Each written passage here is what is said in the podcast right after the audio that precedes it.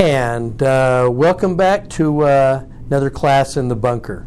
Um, we took a break last week for uh, those who are watching uh, a little bit later on. We took a break last week over the General Conference weekend but we're roaring back. I hope that uh, General Conference uh, gave you all the things that you were looking for because I thought there were a lot of beautiful lessons, particularly around those that are, are struggling at this time and seem to be having a, a harder time with life. So uh, we're grateful for those uh, inspired brothers and sisters and the wonderful messages uh, that they share. Um, again, uh, welcome.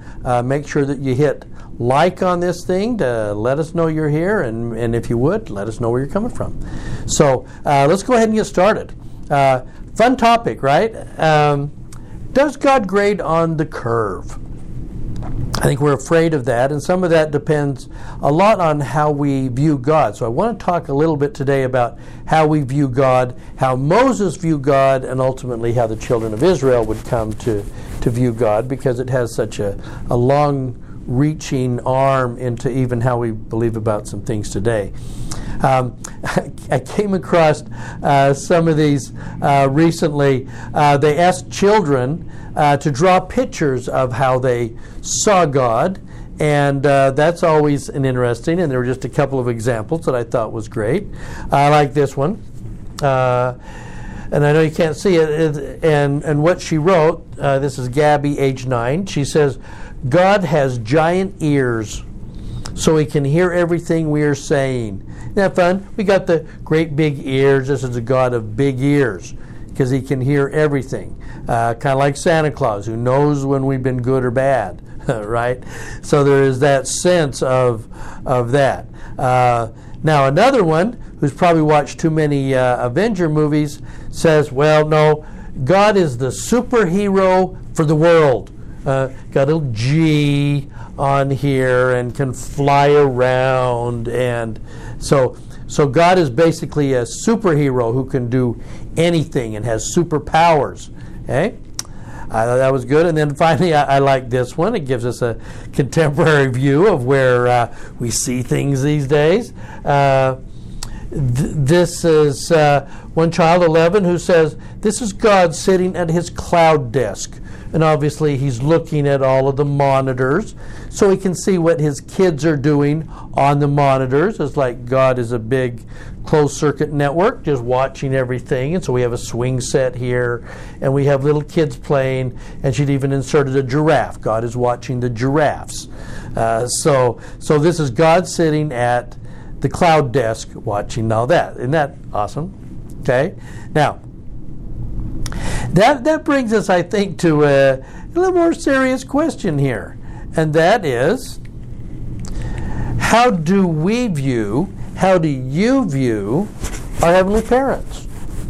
What is your picture of uh, not just uh, who they are, but what they do and, and how they relate? And as we've kind of been edging towards this the last couple of lessons, um, if we bring this around, we come up with how do we view our heavenly parents? Well, all mortality, I don't care who it is, views God or Godhood uh, or, uh, or heaven in terms of a relationship.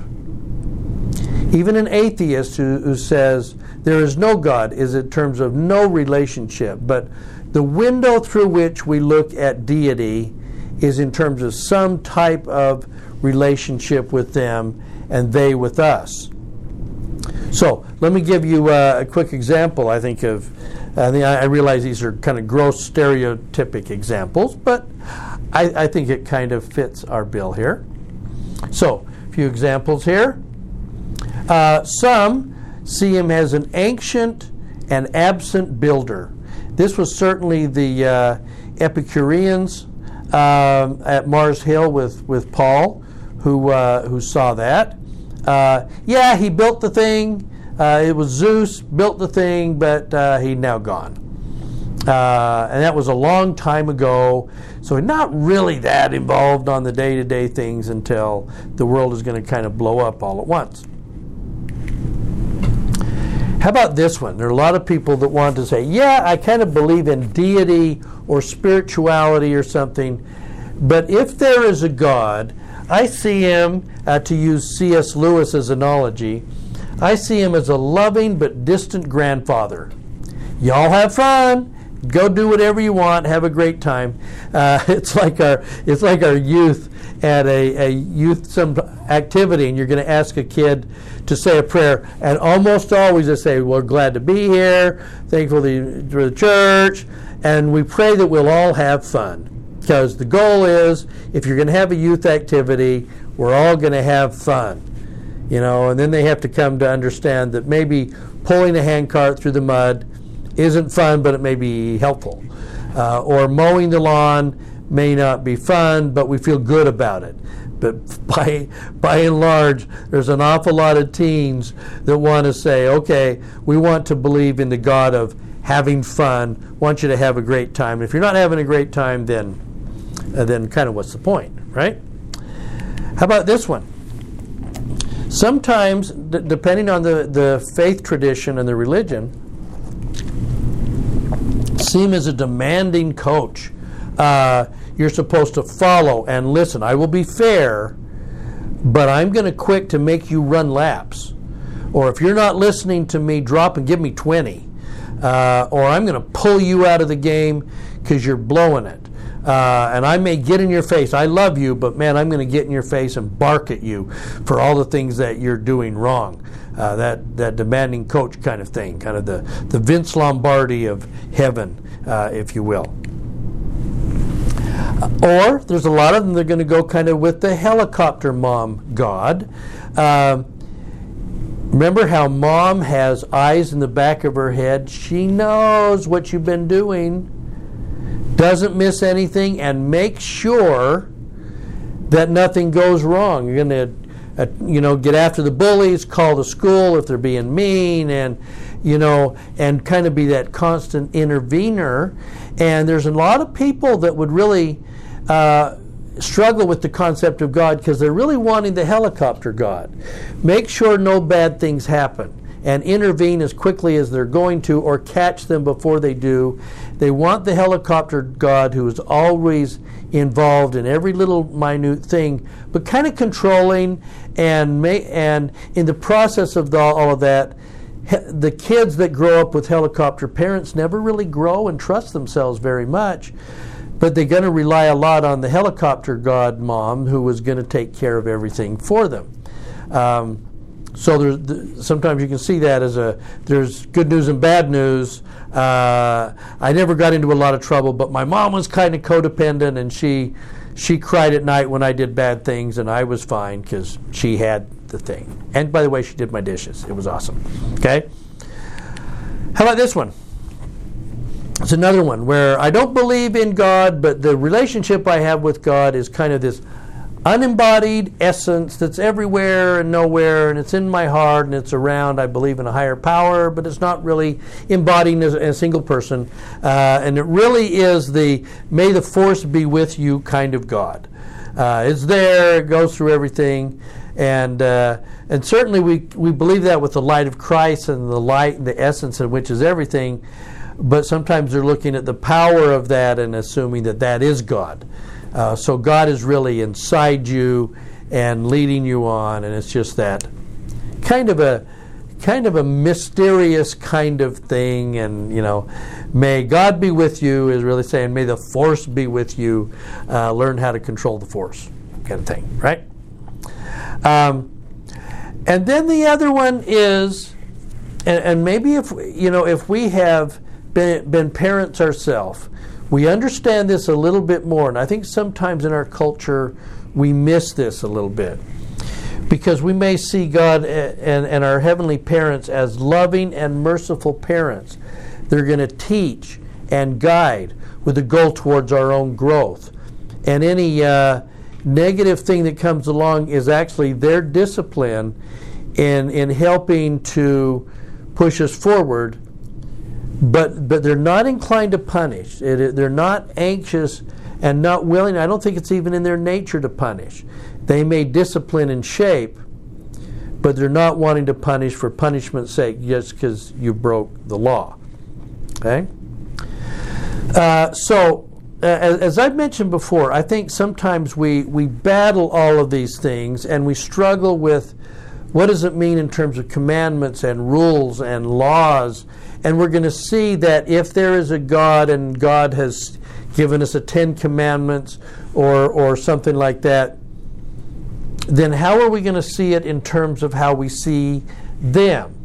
Because an absent and ancient builder may have had some laws in the past, but you know, it's up to us and not going to really kind of intervene. And this loving but distant grandfather says, ah, I wish you wouldn't do that, but you know, what are you going to do? Kids are kids, and they're just going to have go have fun. Just don't you know get too serious. And if you're going to drink after prom, then we better get you a hotel room because you're going to have fun anyway. What can you do?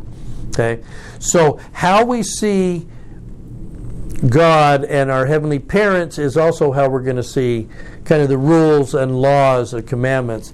And wait till we get to the, the law of Moses where we see this kind of uh, on steroids, if you will. Okay? When really, it, I think we make it too complicated. And if we're trying to understand uh, our relationship with God and what God desires for us, I think it's far more simple. Uh, and this isn't being uh, overly simplistic, but because I think everything is kind of subsumed in this. But this is kind of how I view end up viewing these things. Um, when we talk about acts of obedience, am I obeying? Am I doing the things that I'm supposed to do? What if we saw those acts of obedience, things that God has asked, as any act? I, I see obedience as any act of love that moves us closer to them. And because part of these acts of obedience are the transforming, changing, turning us into those people that can live with Him. So, actually, any commandments and things that we're asked to do really kind of come under the acts of love idea that as a result of that, that moves us closer. That to me is obedience and is really kind of uh, being drawn to them. Conversely, when we talk about sin or disobedience, have I sinned? Have I done something wrong? Well, I think the question that needs to be asked is that this sin or disobedience becomes any selfish action that distances us from them. It may not even be on the official list of rules. But if our actions and the things that we're doing create distance, and a consequence of distance is pain and loss, I think that's sin. And the beautiful thing we were talking uh, within the last couple of weeks about the role of repentance and penancing and penalties is that the beautiful thing about this is simply repentance is about going from here to here. I'm going to stop doing the selfish actions that distance me from my God and start doing the acts of love that move me closer. When we're doing that, then obedience and commandments are joy because they bring me in closer proximity to the source of real joy rather than leave me distant. And we use the example in the past classes. Best example out there, I think, is uh, the prodigal son, who found himself enjoying life for a long time, but distant from his father, distant from his village, and came to himself and turned around to find a father waiting on the other side that was just saying, He's lost but now he's found. He was farther away, now he's closer. And I think it's beautifully done because, again, if we're going to view God in terms of our relationship to both of our heavenly parents, we're seeing things that we do because they want to draw us in. The Savior says, I will be nailed on the cross that I may draw men and women to me. I'm uh, as a as a hen I would gather my chicks. In other words, we worship parents that are anxious to have a relationship with us and are anxious to give us guidelines and directions that will draw us closer to them. It just ain't more complicated than that, uh, though we really try hard uh, to try to try and do that, right? Okay, so with that as our backdrop, let's approach uh, one of the most pivotal characters in all of history, and and how this how how viewing God and viewing the things that God is asking us to do had a direct bearing on their daily choices and decision making, and that of course is uh, Moses. That with uh, with Moses. Um, when we talk about the laws of Moses, or we're talking about the Mosaic Law, and and we're talking, and we watch we watch the Ten Commandments again, or or something like this, or if you're doing, if you're really wanting to bless yourself and you're watching The Chosen, uh, you're going to get a chance to see how this plays out. So with Moses, let, us talk about uh, what happened there. Uh, now with with Moses, remember we kind of put him in the boat. We're floating him down to Egypt. He's found on the other side. Uh, he's going to stay as an heir to the to Pharaoh until he commits some acts of disobedience, and then he's distanced from that Pharaoh god. Uh, that would seem to be how it works. But let's remember something about this: the children of Israel, during the time that they are in Egypt we, we sometimes forget, I think, that they are, these are pre law of Moses Hebrews. We want to picture uh, Judaism at the time of the Savior, or even uh, modern Judaism, but especially the time of the Savior, and all the things that they're doing and saying, uh, and the directions and the arguments between the Savior and the Pharisees, and, and all of that. Uh, these Israelites in Egypt for 400 years, the main religion they've got is what Jacob taught them, and that was uh, doing the, the sacrifices that have been performed by Abraham, Isaac, and Jacob. Uh, and, and kind of a foggy understanding of God as they come into Israel or into Egypt.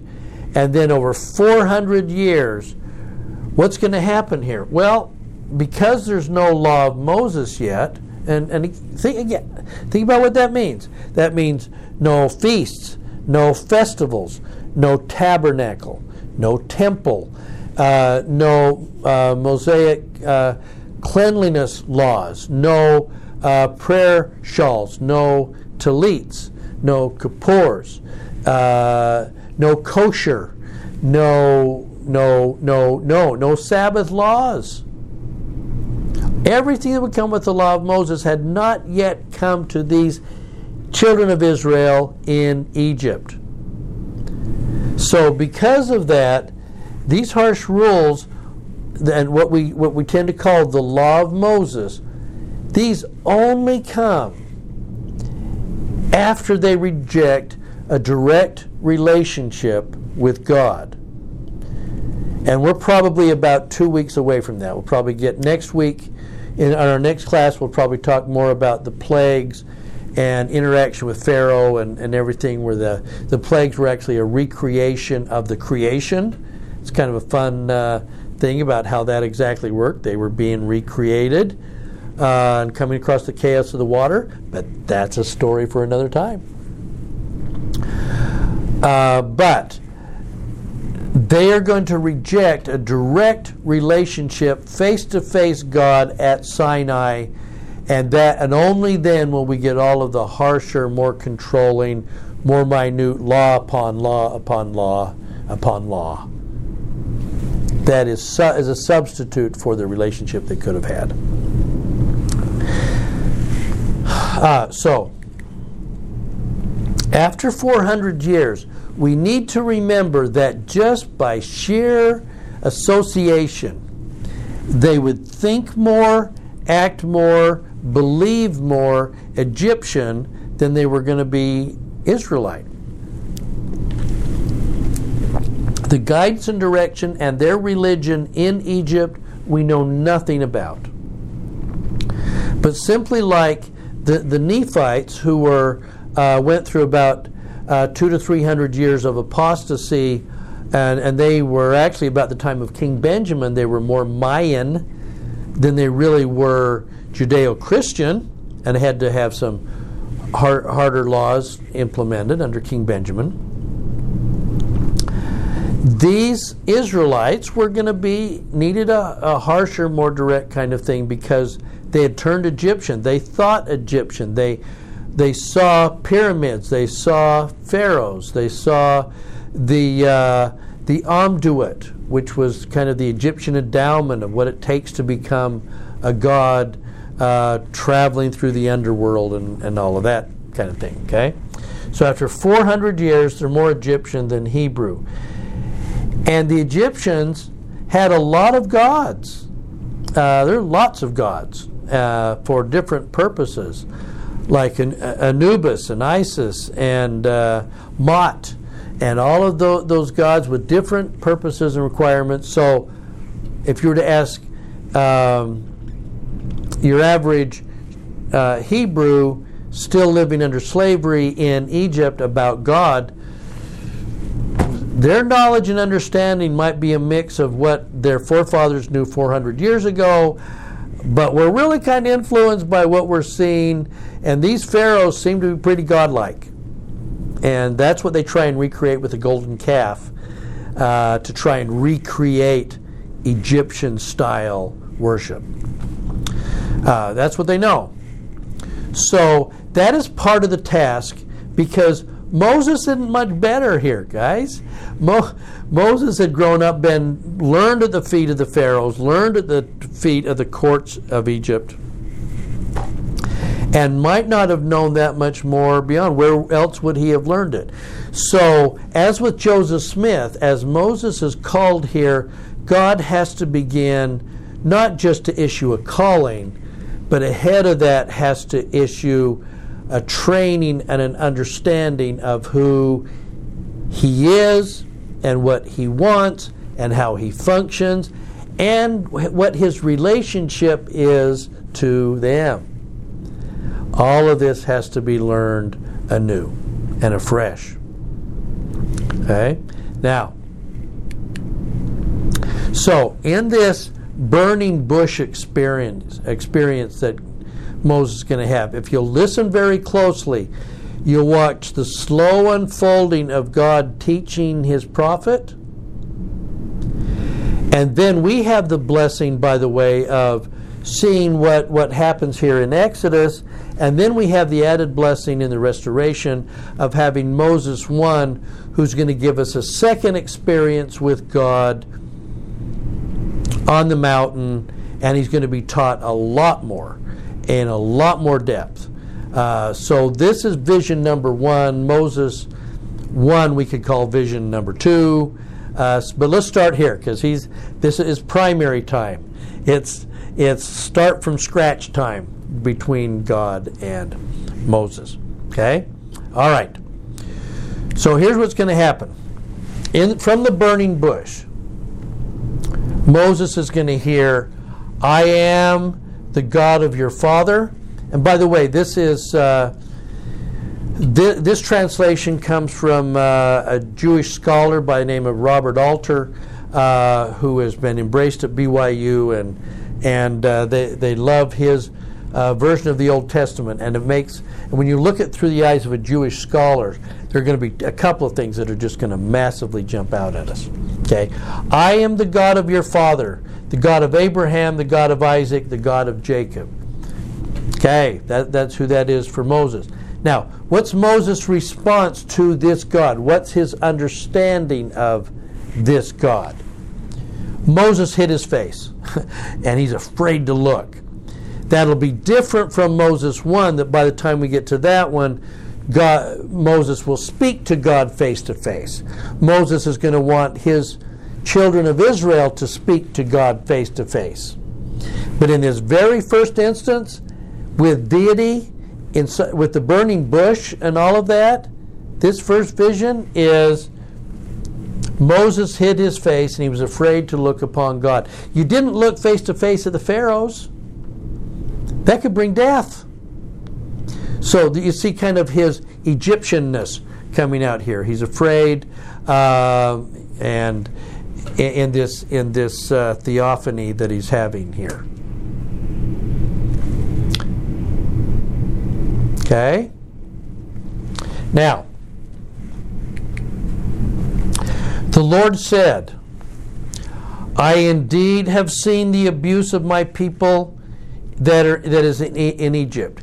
In this moment, Moses is going to hear very quickly God does see what's going on. He isn't a distant God. He has been paying attention. He's watching. I have seen the abuse of my people that's in Egypt. Its outcry because of its taskmasters. I have heard. Oh, this is a God who not just sees, but hears. Wow. Okay. That's pretty fast.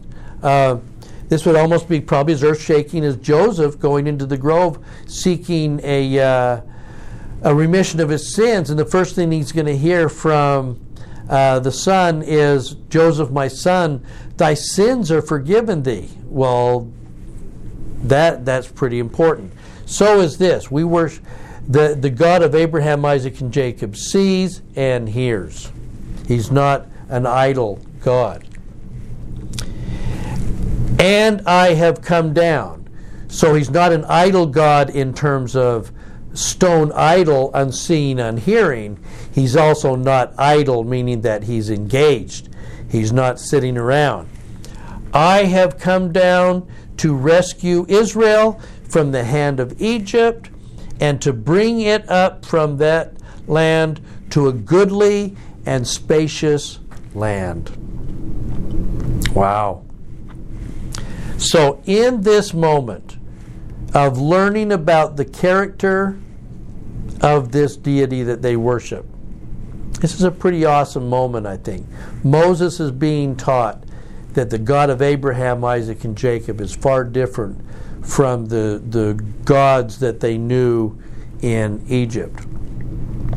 Now, I think this is so, but here's Moses' response you know, other than wow, I, I think that would have been the the proper uh, Hebraic response. Wow.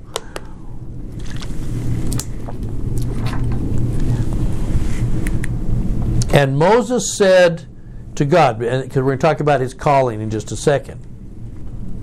Moses said to God, Look, when I come to the Israelites and I say to them, Your God, the God of your fathers, has sent me to you. I've been sent by God. you know? I think he's picturing that moment as we do in our minds when we tend to look ahead to something that might be traumatic uh, and we visualize it. He's visualizing him probably standing in front of all of these uh, Israelites and going, Hey, God sent me. Um, He's anticipating something. What's he anticipating? And they say to me sometime in the future, but I know it's coming, what is his name? You know, Anubis we know, and Mot we know, and Isis we know. Who's the who is the God? Who is this God? What's his name? We know their names, we don't know his name. What shall I say to them? Because what Moses is saying is, excuse me, but uh, I don't know your name. you ever had that moment at a party or at church or somewhere and somebody comes up and starts talking to you and you have that embarrassing moment where you have to say, uh, I hate to say this, but I don't know who you are. Or I hate to say this, but I forgot your name. Or introduce me to your friend. You go, well, this is Mike, and I forgot your name. You know, that's not so nice. Uh, but the knowing of a name is critical because in in uh, Israelite terms, and in Israelite history, to put a name on something is to give it power. Naming something, that's why they chose very careful uh, the name that they would put on somebody. That's why the Lord is saying to Jacob, I'm going to rename you as you get a new calling. You were Jacob, now you are Israel. Jesus is going to say, You grew up being Simon. I will call you Petra, Peter, the rock. You change the change of a name places and power on that, and that's why the name of the Lord needed to be on the temple because it gave the temple power because it had God's name on it. And we are called in His name. And we do things in His name. Names are powerful. We'll talk about that a few more times when we're looking at uh, Israelite history, the power of naming. But in this case, he needed to know what is your name? And it's not just going to be, well, my name is. A name has a meaning to it. And and in this case then, I need to know your name and then what your purpose is based on that. What shall I say to them? Now, Robert Alter, the, the Hebrew scholar, uh, has, has really, he says there's been more ink spilled on the name of God in this setting than almost any other thing that they can find in the Old Testament. And here's how he frames this God said to Moses, I will be who I will be. Now, he's to, he says that uh, I am that I am is workable. But he says there's more there's a more emphatic use of the particular uh, consonants that are being used in this language without making this too complicated. So, I am that I am works. I will be who I will be is more authentic, which for us as Latter day Saints should just jump out at you. Because if, if God is going to say, What's my name? Well, I will be who I will be. On one side says, I will be involved. I will do the things that I will do. There's something coming. But our understanding through Joseph Smith and Restoration is the idea also that this Jehovah, and he will call himself Yahovah in just a moment. But what, it, what he's saying, what that means is, I will be he's talking also about a future time when Jehovah of the Old Testament becomes embodied, incarnate, to become Jesus of the New Testament. I will be who I will be. There's a, a great moment in the latest episode of The Chosen, if you're watching this, and notice I keep uh, pushing this a little bit, uh, where John is talking about the creation and he loves the story of the creation. And Jesus says, I remember. that, that, was a good moment. You know, he's like, I remember that. Okay? I will be who I will be. Love that. And I think it's more accurate even than I am who I am. Okay? Now, it is seen to be more accurate. And then he says, Thus shall ye say to the Israelites. Yahuwah, Jehovah, has sent me to you. Who is Yahuwah? I will be who I will be, and I will do what I will do.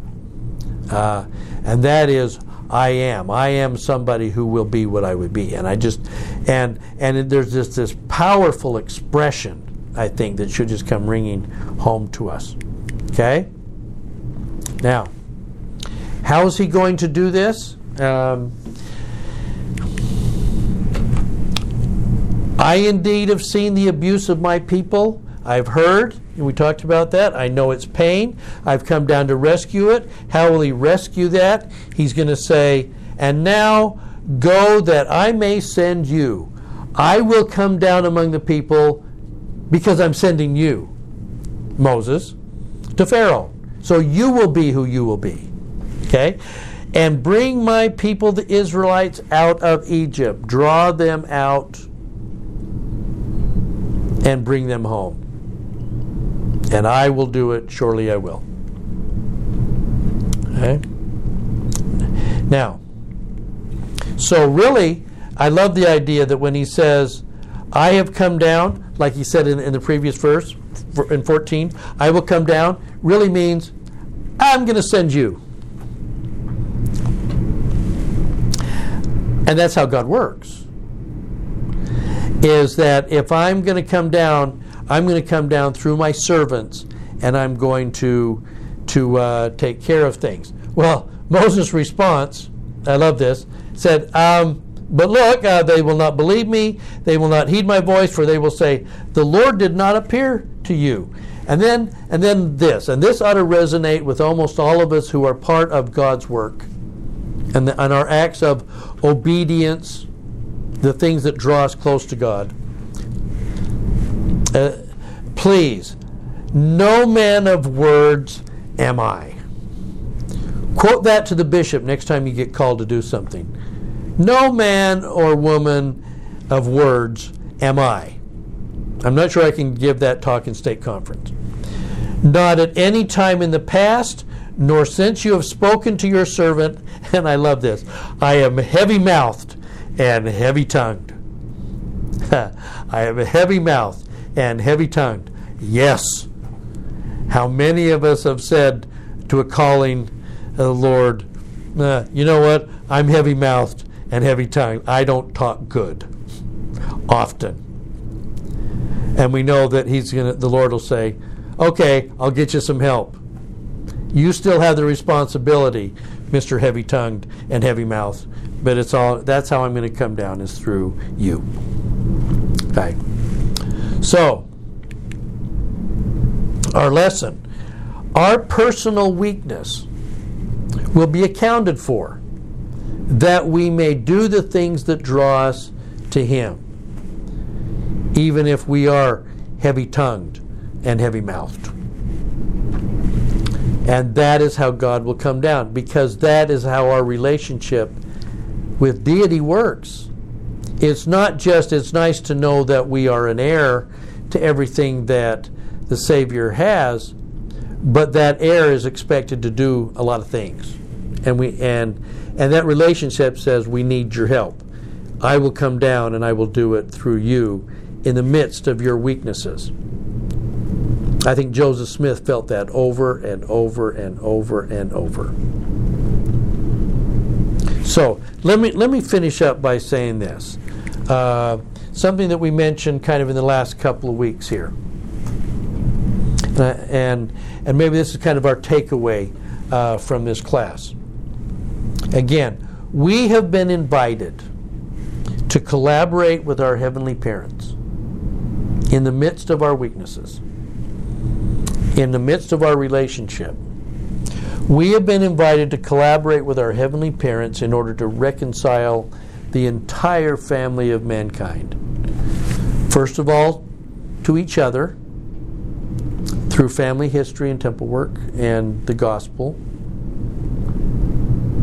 and most importantly, to their God, so that they can do those things that draw them closer to God, not farther away. Quite a task, but it's part of the task of our relationship, and one who has a relationship with God has a relationship with his children and has responsibilities that go with that. Brothers and sisters, I bear you my testimony that the way that we view God, is the way that we view how God views us. To have a relationship with them, our heavenly parents, is for them to have a relationship with us. To recognize that what we expect of them teaches us a lot about what they expect of us in this eternal relationship that will bring us back into their presence, back into reconciliation with them. I bear you my testimony that that's what the Lord intends. And what a blessing that is. And I leave that testimony with you in the name of Jesus Christ. Amen.